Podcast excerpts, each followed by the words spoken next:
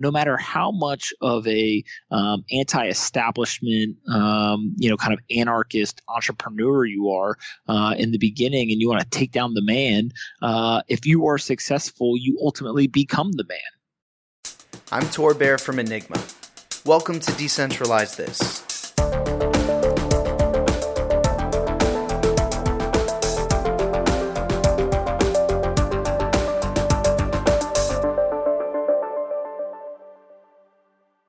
Hello, hello, and welcome to yet another episode of Decentralize This presented by Enigma.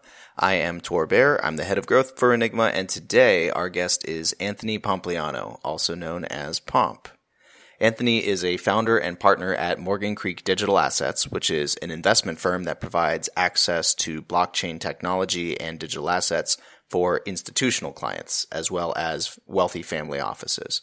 So they're really trying to get the traditional financial world on board with these new products and technologies.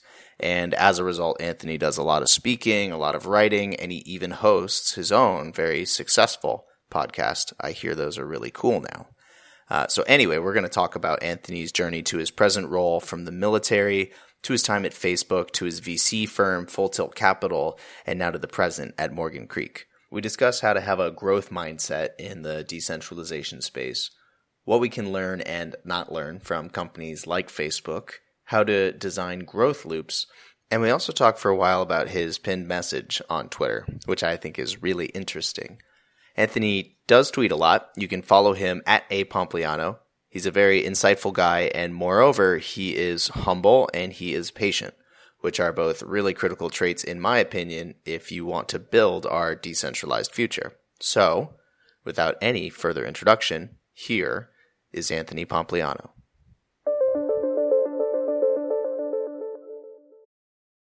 Anthony Pompliano, welcome to the fifth episode of Decentralize This. It is a pleasure to have you. No, thank you so much for having me. I'm excited. Uh, awesome. So let's get right into it. Uh, I ask every guest when they come on, just first thing we do, personally, professionally, who are you, Anthony? Um, uh, wow. Uh, I am a brother, boyfriend, son, friend, etc. to uh, as many people as possible, um, and, uh, and and uh, just generally a, a human who enjoys life. Frankly, I like it. Uh, so let's focus maybe more on the professional side. We're going to trace back your history a little bit. We have a few things in common, you and I. We have a lot more that's not in common.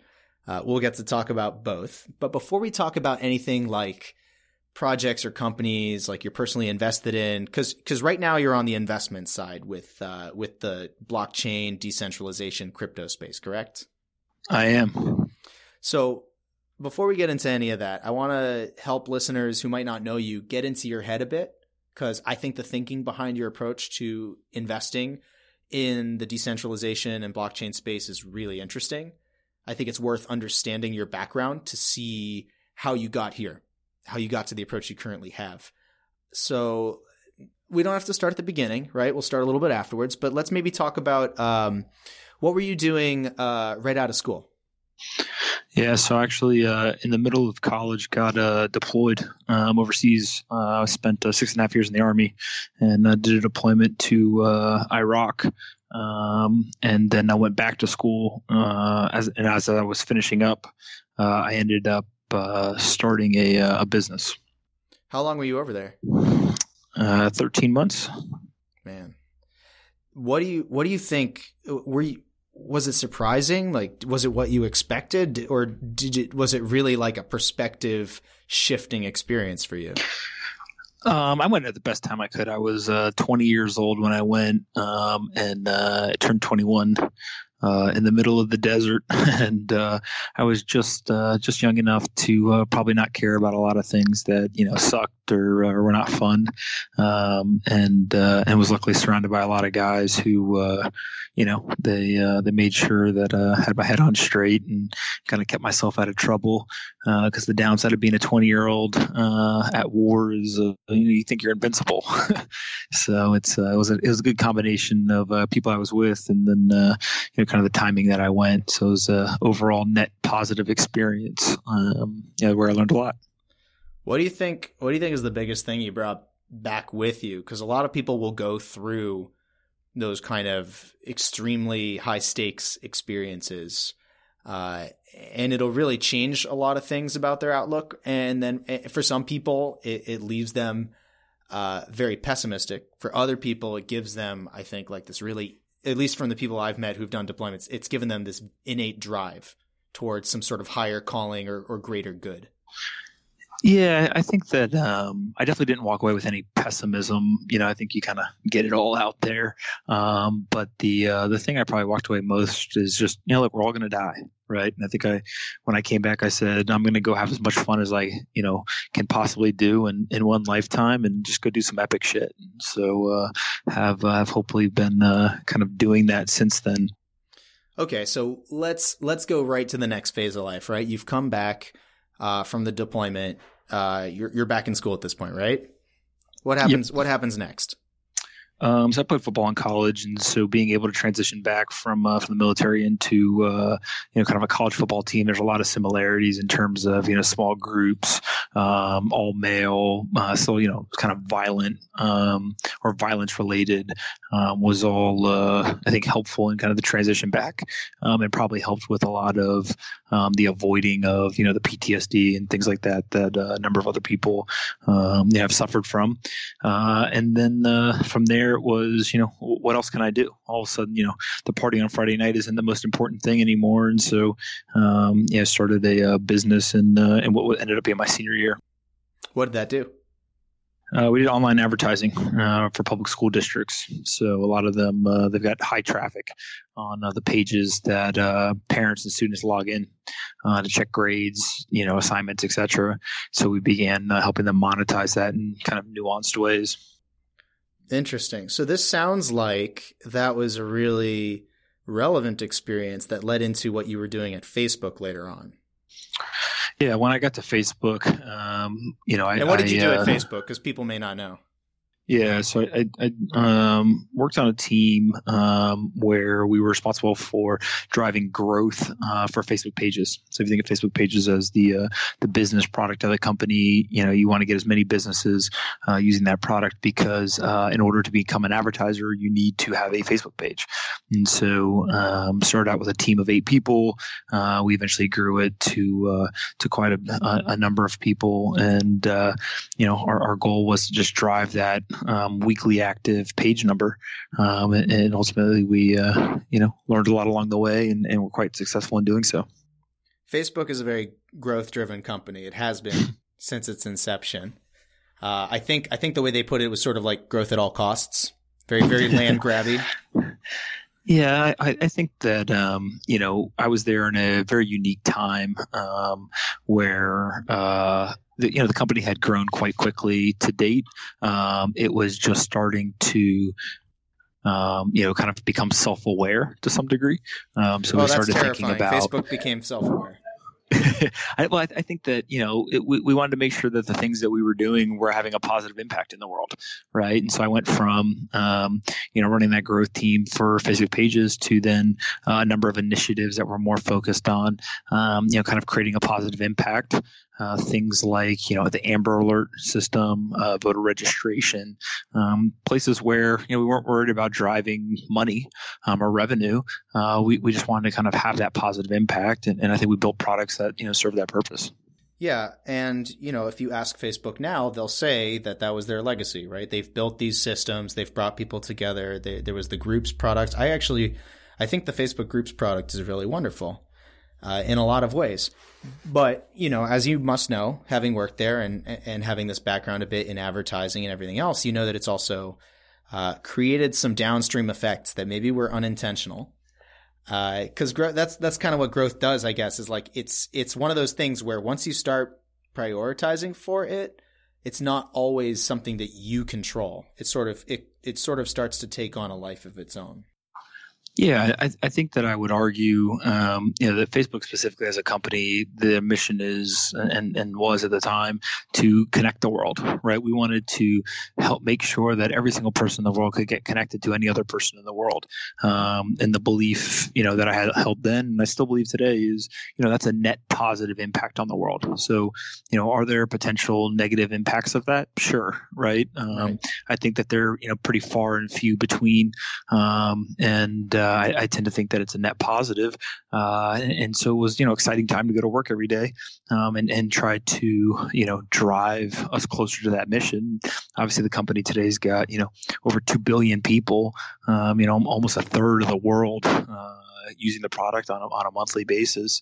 Um, and, and, so I would argue, you know, there haven't been very many people on the internet who have been more successful in that company in doing so.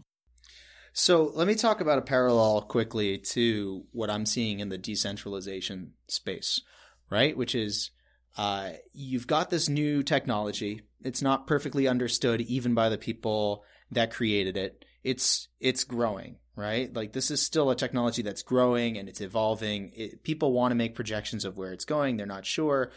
Some people say it's going to have tremendous positive impact on the world because now suddenly we're democratizing finance and access to banking systems. Like if you're somebody in Venezuela, like good thing we have Bitcoin, you know, like if you're talking about remittances, like it's fixing a lot of issues we have with our centralized banking system.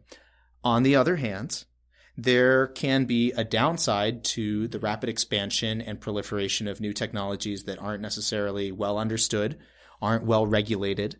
Uh, we're already seeing some of that complexity play out. Uh, and we'll, we'll get to talk about it more. I'm just drawing that parallel here because this is when we start talking about your move from Facebook and this like traditional companies into into something a little more uh, f- future thinking, I guess. Uh, like, so can you talk about Full Tilt Capital? Because I, I know you did a few things in between. Um, but l- let's talk about that because I, I, think that's when you've really got into investing on your own versus running these kinds of growth teams. Yeah, look, I think that you know um, I started Full Tilt Capital with uh, with my partner Jason Williams. Um, our belief was that uh, there was a whole host of uh, entrepreneurs who wanted to start companies or were already starting companies uh, that wanted capital uh, early on. Um, they needed help early on, um, and they were doing so at a time where you know I think kind of the Silicon Valley narrative was we'll just go raise friends and family first, um, and, and, we fundamentally believed that, um, and still today, that not every single person has friends and family that can give them a couple hundred thousand dollars right?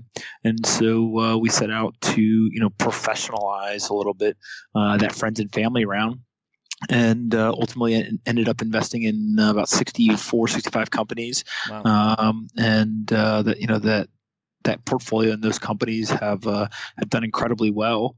Um, and so I think that you know we kind of validated that thesis of investing.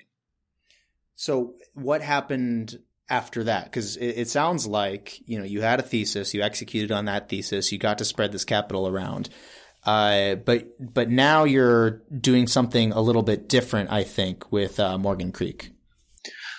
Yeah, you know, we we had been doing a bunch of uh, investing, you know, kind of professionally. Uh, at the same time, uh, personally, we were beginning to uh, to really look into the cryptocurrency space. Uh, Jason and I had built a number of cryptocurrency mining facilities. Uh, we had some unique power opportunities that, that made that attractive.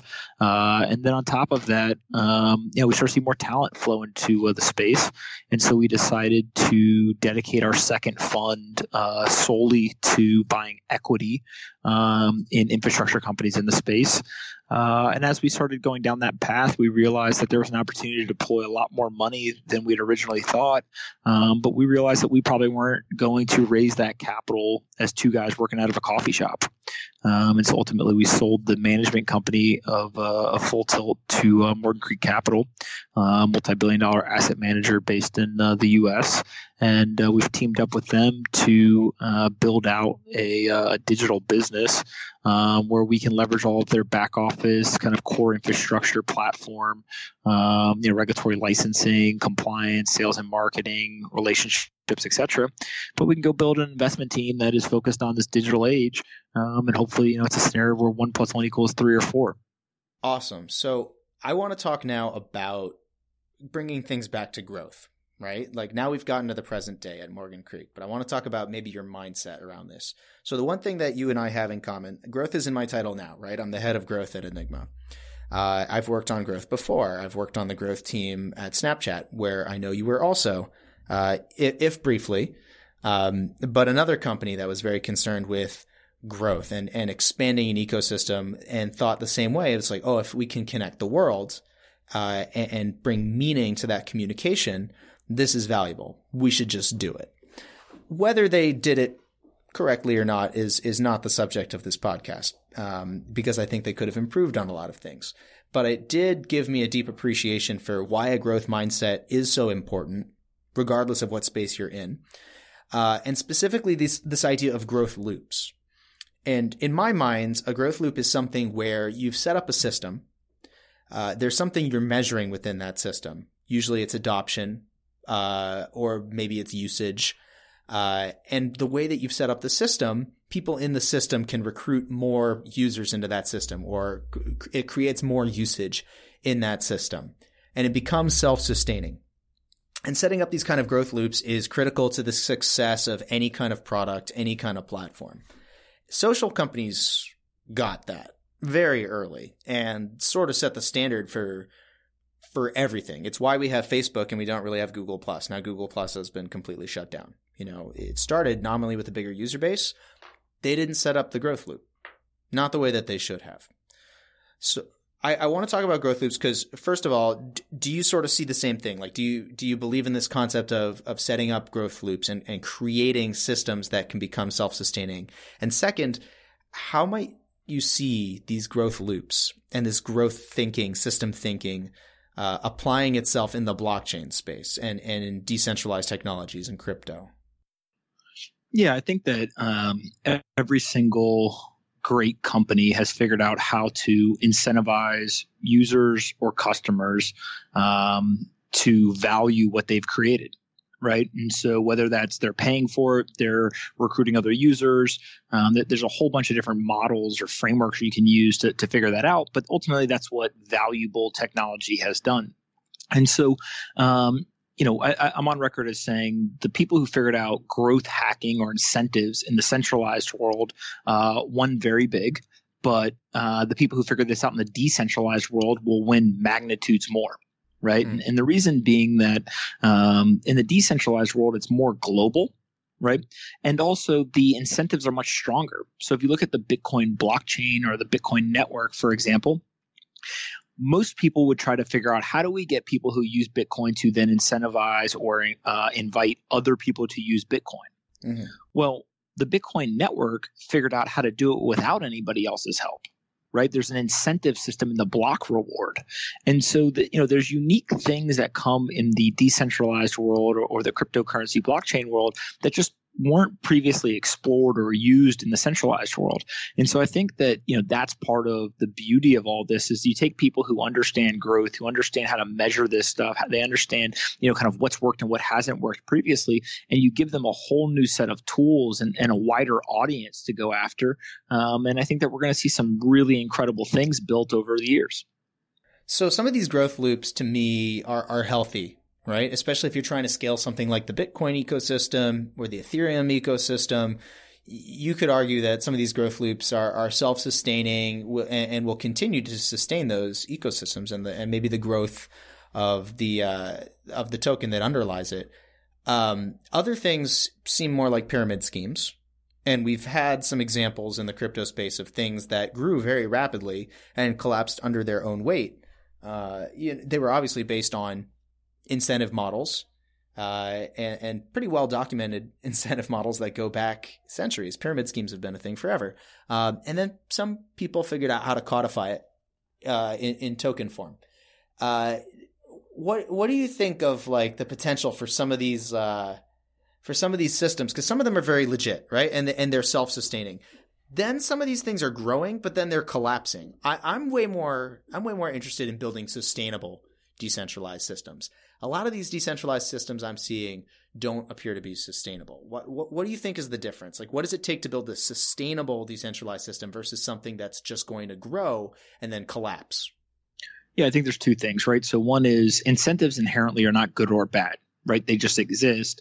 What you are incentivizing somebody to do or the overall design of the system can be good or bad, but the individual incentive itself is not good or bad. So I think we've got to separate those two things. Um, the second thing is on the system design, um, there's kind of two ways I look at it right so if you if you go into the bad category there's either nefarious design or there is unsustainable design right and nefarious design is just scams frauds ponzi scheme you know the whole nine yards and, and those are relatively easy to pick out, should be enforced on, and, and just will not last, right? The the harder problem is the unsustainable design. And on the unsustainable design um, side i think what you get is a lot of people who are new to growth or, or, trying to acquire users for example what they end up doing is they end up focusing on the wrong metrics or the, or the wrong levers right?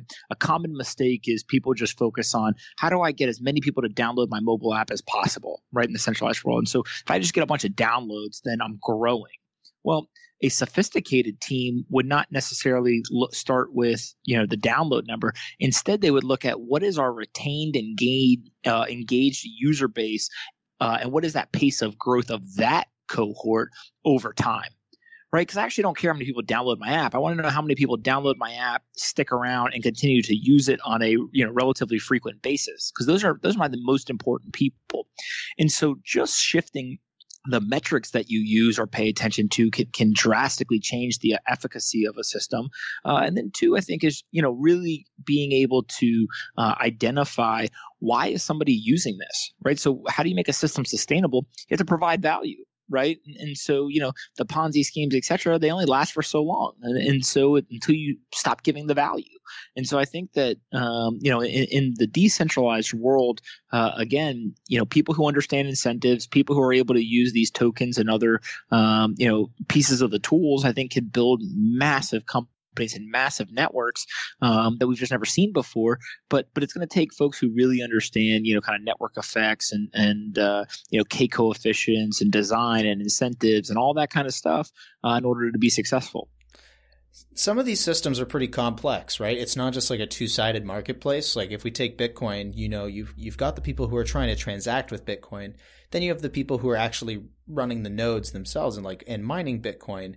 Um, but it does really go way deeper than that if you look at the incentive structures, because in a perfect world, right? Like maybe maybe if you treat Bitcoin as an academic project, these incentives are are not very complex. You know, if you can make more money mining than you're paying in electricity costs, you'll keep doing it potentially. But there's also now uh, regulatory influence, and there's mining pools, and there's all these exterior uh, pressures and forces acting on the space, as well as ways for people to sort of uh, collude or or collaborate even within these incentive networks. D- do you think that do you think that people really understand the effects like because we're now starting to talk about a very complex system do you think we have a good understanding yet of how all of these forces are interacting even in our most even even in our biggest uh, decentralized systems like Bitcoin, let's say, let's focus on like blockchain based ones. Yeah, absolutely not. Right. I, I think that that's okay as well. So just because um, we don't understand something doesn't mean we shouldn't build it. I think that we just need to be self aware that there's things we don't understand and we should actively try to learn um, as we're going. But, you know, part of learning is experimentation and I think that's you know kind of the stage we're at here is there's all kinds of new tools uh, available to entrepreneurs and, and uh, developers, and by allowing them the, the ability and, and, encouraging them to experiment, I think that we will uh, innovate faster and, and we'll kind of quick uh, more quickly figure out what is going to work in the decentralized world, and then everyone else will go use it, right? But the people who figure that out first are going to have a massive advantage. So let's talk about like local versus global maxima, maybe, right? Because if we're talking about growth a lot of the time as an optimization problem, you're saying we need to pick the right metrics, figure out what's really valuable, and optimize for those. Sometimes you're just going to get stuck uh, and you're not going to grow past a certain threshold. unless you make some sort of major change to the incentive model or to the technological infrastructure. Uh, so when I look at the state of decentralized applications or, or things like that now, I, I, wonder to myself, maybe it's because of the tech stack, maybe it's because of usability concerns. I worry that we're going to keep bumping into these local maxima of adoption. And I don't, I don't know how big that threshold is. I don't know if it's, you know, a few thousand users. I don't know if it's a few tens of thousands. I, I want to ask you, what do you, what do you think are the real barriers towards getting like millions of people using these technologies? Like what stands between us and actually getting things to that scale? Well, I think you start in phases, right? And so there's already people, you know, millions of people using crypto or cryptocurrency. Now they happen to be using it for speculation, right? So that's kind of a, a easy, unsustainable uh, use case.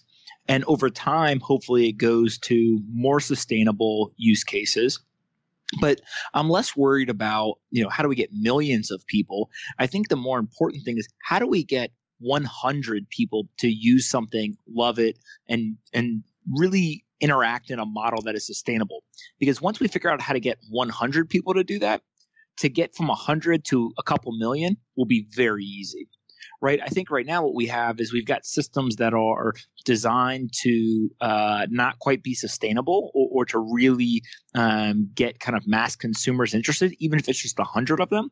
And so before you can scale, you got to figure out kind of what that you know that product market fit or, or that user product fit is um, uh, really before you know you're, you're prepared for takeoff if you will i'm worried that speaking specifically about decentralized tech now, right? I'm worried that we've, you know, we've already got a few hundred people who are really dedicated to this space, and and you know, the Bitcoin development community, the Ethereum development community, uh, are, are very dedicated to these ecosystems, and there's not a lot of them, and they're they're early adopters and very technically savvy.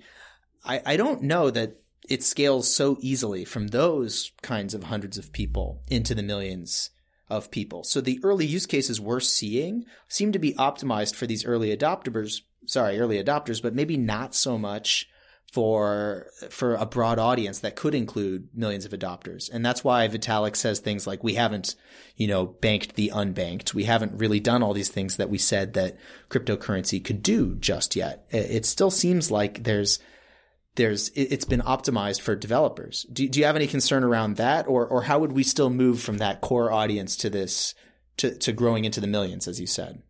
Yeah, look, I think there's a lot of people who disagree with this, but I don't count the developers in an ecosystem as the users in that ecosystem, right? The developers are using it because they need to for their job or, or their kind of interest in building the ecosystem. What I'm more interested in is somebody who doesn't understand any technology whatsoever. Um, how do we get a hundred kind of normal mainstream users, right? And until you do that, that means that either the technology doesn't work, it's not attractive, right? It doesn't make something easier, faster, cheaper, etc. Um, or they don't understand how to interact with it, meaning that the design and the, you know both from a, a visual standpoint and a user design standpoint um, isn't up to par, right? And, and uh, I think that that's a multi-layer problem um, or a multi-dimensional problem. And, and so it's going to take uh, not just developers to fix that but but i think you need kind of the whole host of uh, skill sets and experiences uh, at the table. Um, and, and, i just you know I, I, continue to tell people I think Bitcoin is the most viral product. I think Bitcoin is the most usable product. And I tend to think that Bitcoin has the best chance to uh, remain kind of king, if you will, in the decentralized world.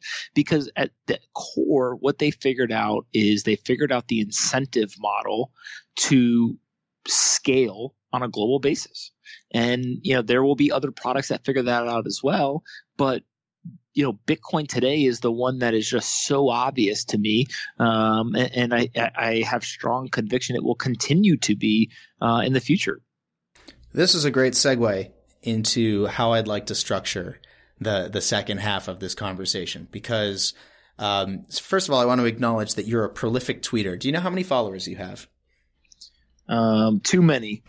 too many. Uh, that seems correct. I can't. I can't imagine having that kind of an audience. Um, but you know what? Uh, you tweet a lot of insightful things. People tend to hang on your every word, and the first ones that they see when they land on your Twitter page, you you have a pinned message. I'm going to read it to you. I'm sure you know it, but it says my rules of business. Build shit people want, never give up, avoid assholes, question assumptions, learn new ideas, and always reward ambition. I think that's pretty cool. Uh, but now I'm going to force you to walk through uh, all the components of that because I think uh, each of those things that you say is is super interesting when applied specifically to thinking about decentralized tech. First of all, starting with build shit, build shit people want. What do you think people want right now in this space? What do they want? Do they want decentralized applications? Do they want new types of payments infrastructure? Or, or are you thinking more like there's a job they want to do, like the job to do thinking? Like, w- what do people want? What should we build? I, I don't think it's actually any of that. I, I, kind of go as far away from the technology layer as I can. Like I think of this from a psychological standpoint, right? And, and the easiest examples in the financial industry, I think people want better banking, and that is you know incorporates a whole host of things from um, you know uh, uh, retail bank accounts to how they access credit and debt to how they make investments. I mean, there, there's a bunch of stuff that's incorporated there, but ultimately, I think that's what people want. And so, if you can build a better financial system or a better banking system, ultimately you will attract a very high percentage of the you know the people involved in the financial system or the current financial system. The problem is that everyone is trying to build the decentralized financial system or the you know x financial system or the y financial system. None of that matters to the mainstream audience. All they want is something that is better. And they're not going to be able to tell you what better is. And so i think that's where people have to start with is can we build a better product, a better service than what is currently there. Um, and, and, you know, I tend to think that decentralization will play a major role in that. I tend to think that um, you know technologies like blockchain will play a major role in that. Um, but but but I think that you know when we get into the weeds of like oh we have to build something decentralized, we have to build a blockchain you know X product, it, it just takes away from what people want, and ultimately all they want is something that is better than what they have. I tweeted something the other day kind of relevant to that. I said that decentralization as a movement, right? It's not new. And it's definitely like the concept of it is not let's find a way to use a blockchain, or at least it shouldn't be. But I see a lot of that now. It's people looking at blockchain and saying, we've got this new thing. What else can it solve? I, I feel like you would agree with me in saying like that's not a healthy way to approach this problem. And it's not a great way to find something that can grow sustainably. Yeah, it is. Uh, it's a hammer looking for a nail, and that's usually not a good situation. So that leads me into another part of your tweet where you say question assumptions. So, what do you think are bad assumptions that people are making in the blockchain space that you think would be the highest leverage assumptions to destroy right now on this podcast? Um, I think the number one assumption that people have uh, that I disagree with. Um, I think a, a lot of people believe the most valuable things will end up being the shiniest, sexiest, most complex, you know, things created by the people who appear the smartest. Mm. And and I actually believe that um, ultimately value will be will accrue to the simplest most powerful ideas.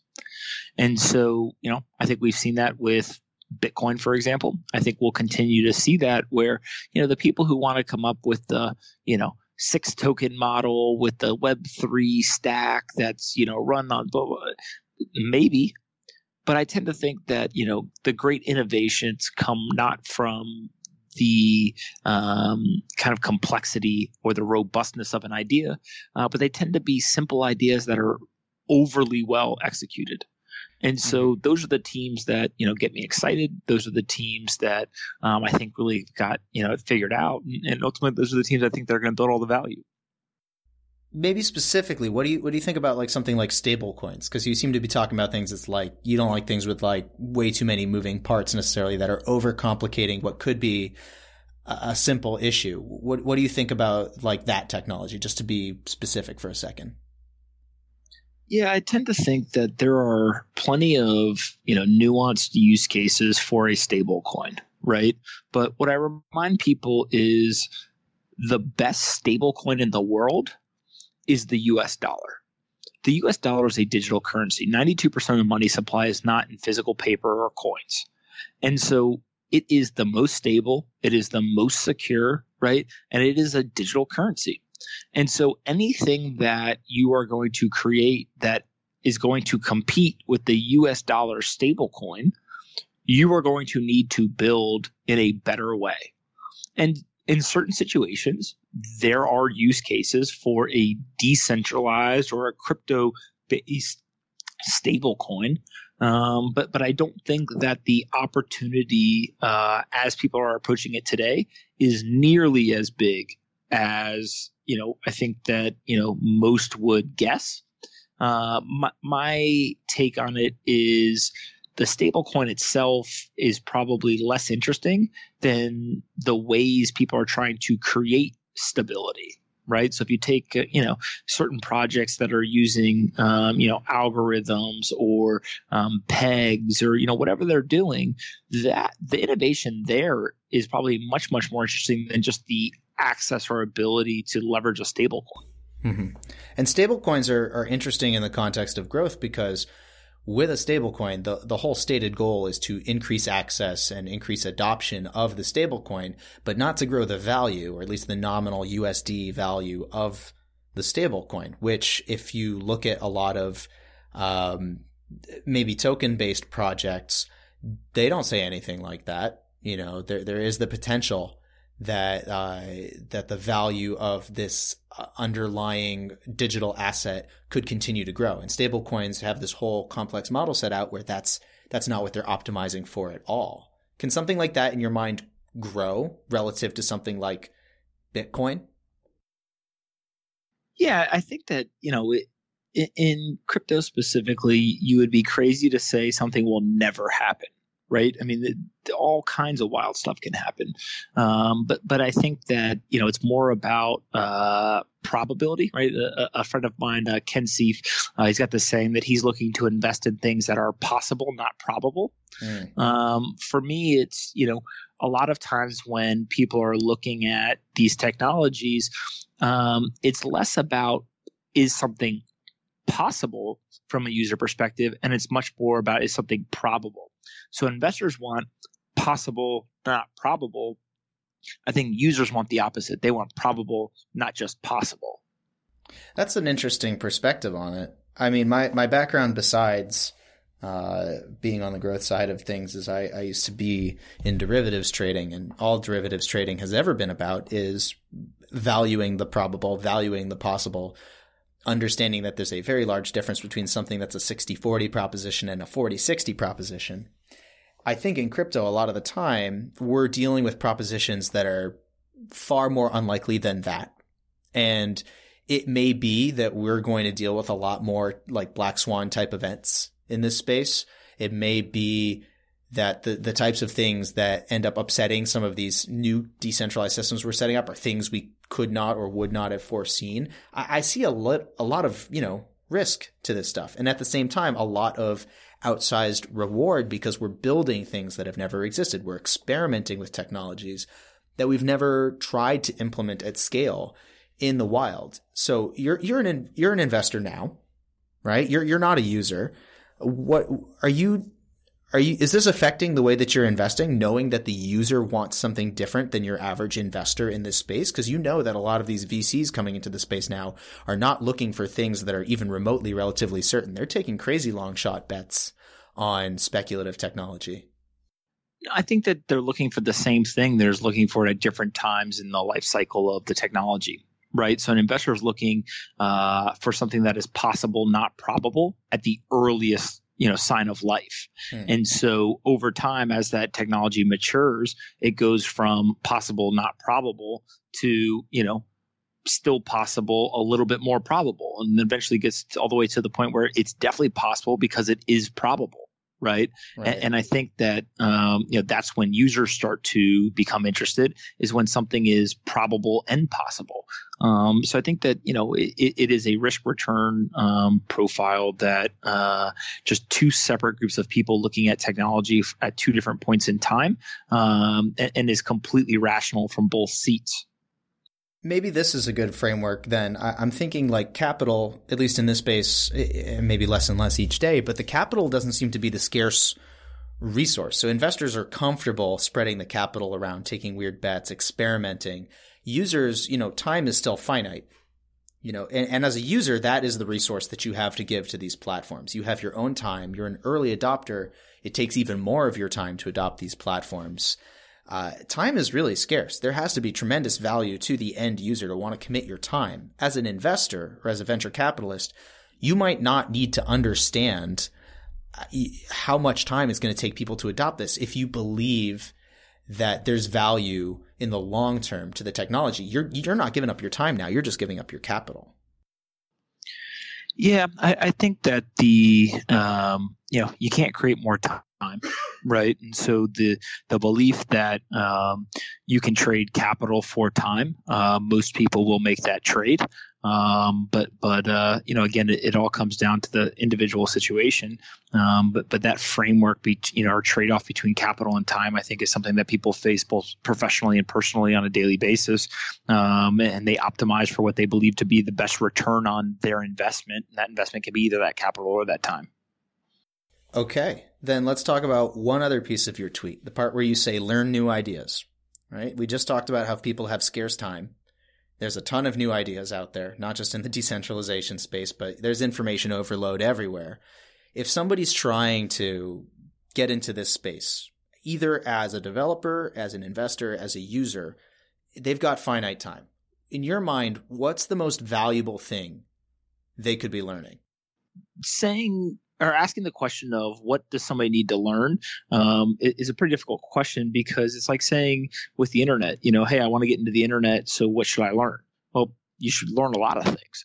And my first piece of advice to people when they ask me what they should learn is to learn more about themselves right? Because I, mm-hmm. I, truly believe that learning is a uh, function of uh, self awareness.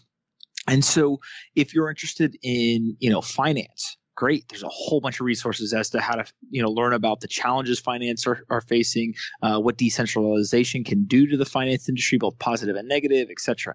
But maybe you're not interested in finance at all, right? Maybe you're actually interested in the music industry. So going and understanding you know blockchains and decentralization, etc. in the music industry is a whole different ballgame. Um, but but I think that you know the the one common ground that uh, everyone should have in this space uh, is the the underlying story uh, of how blockchain technology was invented or created. Um, and, and, I think what that does is it gives people historical context, and from there, you know, they're kind of off to the races down their down down their own rabbit hole. That's really interesting. So that that idea of a shared history. I mean, the space is very fragmented now, right? In terms of how people get their information about projects in the space or how people get their information about like what's happening in the Bitcoin ecosystem. It's really hard to keep that alignment, right? To have these shared stories, these th- this shared culture. Do you do you see do you see this getting easier over time? Do you think we're going to keep bringing people back to like some sort of fundamental uh, like decentralization ethos, Bitcoin ethos, or is it just going to get harder as awareness of these technologies grows to to keep that alignment? I worry a lot about how we keep people collaborating in this space because I've seen how tribal it can be. Yeah, so I, I think there's a couple of components here. The most important is the longer that Bitcoin technology exists and the more important it becomes to society, the less important the origin story is. Right. So, you know, in the first 10 years, uh, the, the story of Satoshi and, and all of that is very important. In the first 20 years, it's, you know, a little bit less important. In the first 50 years, it's less important. And, and so over time, I think that that stuff goes away. Now, the ethos of this is, uh, again, it's important in the beginning because that's what draws people in. It, it's a, um, a way for them to stake their, their reputation and, and their mental energy on, I believe in this, right? And they, they get excited and they uh, are recruited in or attracted in Um, but but over time, I think that we're going to find you know even those ethos goes away right? And it's the whole belief that you know no matter how much of a um, anti-establishment, um, you know, kind of anarchist entrepreneur you are uh, in the beginning, and you want to take down the man, uh, if you are successful, you ultimately become the man right? And, and, so i think that we're seeing that even today with companies like apple and microsoft and facebook et cetera is that these founders were not um, you know kind of the man or the establishment uh, when they started their careers. And so I, I think that that stuff is really really important in the beginning.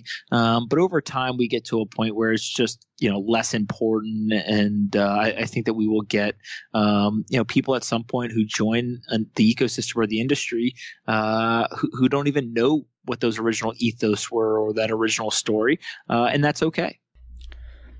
Well that's I, I mean it's a valuable outlook to have just kind of understanding how things are going to change over time and it leads me to the the final question, and it can be as uh, as quick as you like, but let's just focus on the next year, right? Because we can talk 20, 50 years down the line. I know you believe in the long term value of this technology. What do you think people should watch for in the next like 12 months? If if you if you think that they are going to be looking at the most interesting thing in this space, like what should they be watching out for? Where maybe it's where value be, is being created, maybe it's where the growth is. What what should they be looking at? Yeah. So I'm a big fan of the Bill Gates quote. You know, you overval or overestimate what you can do in one year and underestimate what you can do in ten. Um, my my guess is that uh, one of the most significant events that is possible to happen in the next year is if news breaks that sovereign wealth funds um, or sovereign nations are buying Bitcoin. I, I really think that that will um, cause mass chaos. I think that will cause uh, an institutional FOMO like we've never seen before. Um, and, and, I think that um, you know it'd be a pretty powerful moment in the history of crypto and, and blockchain.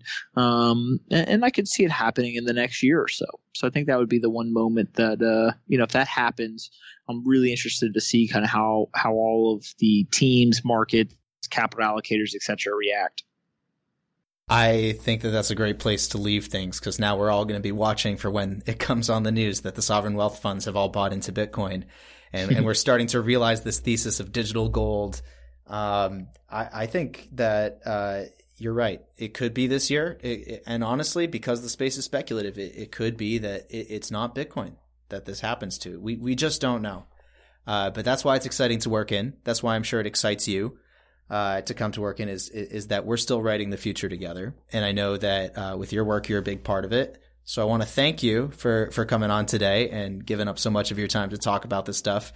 You have your own podcast. I, I know I've gotten you out of your element and into into my zone here, uh, but I love your podcast. Maybe just as you're signing off, tell tell listeners how they can hear more of you. Um, yeah, look, I appreciate it. I've had a lot of fun doing this, and uh, folks can uh, can I think they can just go to uh, the Apple um, podcast store and get uh, search off the chain. Um, and I think it's available on uh, Spotify, Google Play. You know, the guys who helped me with it are uh, are fantastic uh, over at Blockworks Group, and so they uh, they've got it kind of everywhere that uh, that most people listen.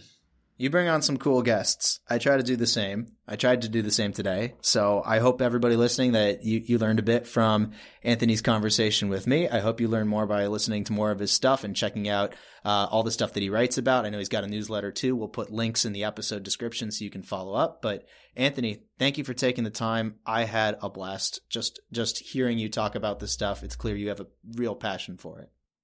Absolutely. Thanks for having me. If you want to learn more about Enigma, you can visit us at www.enigma.co.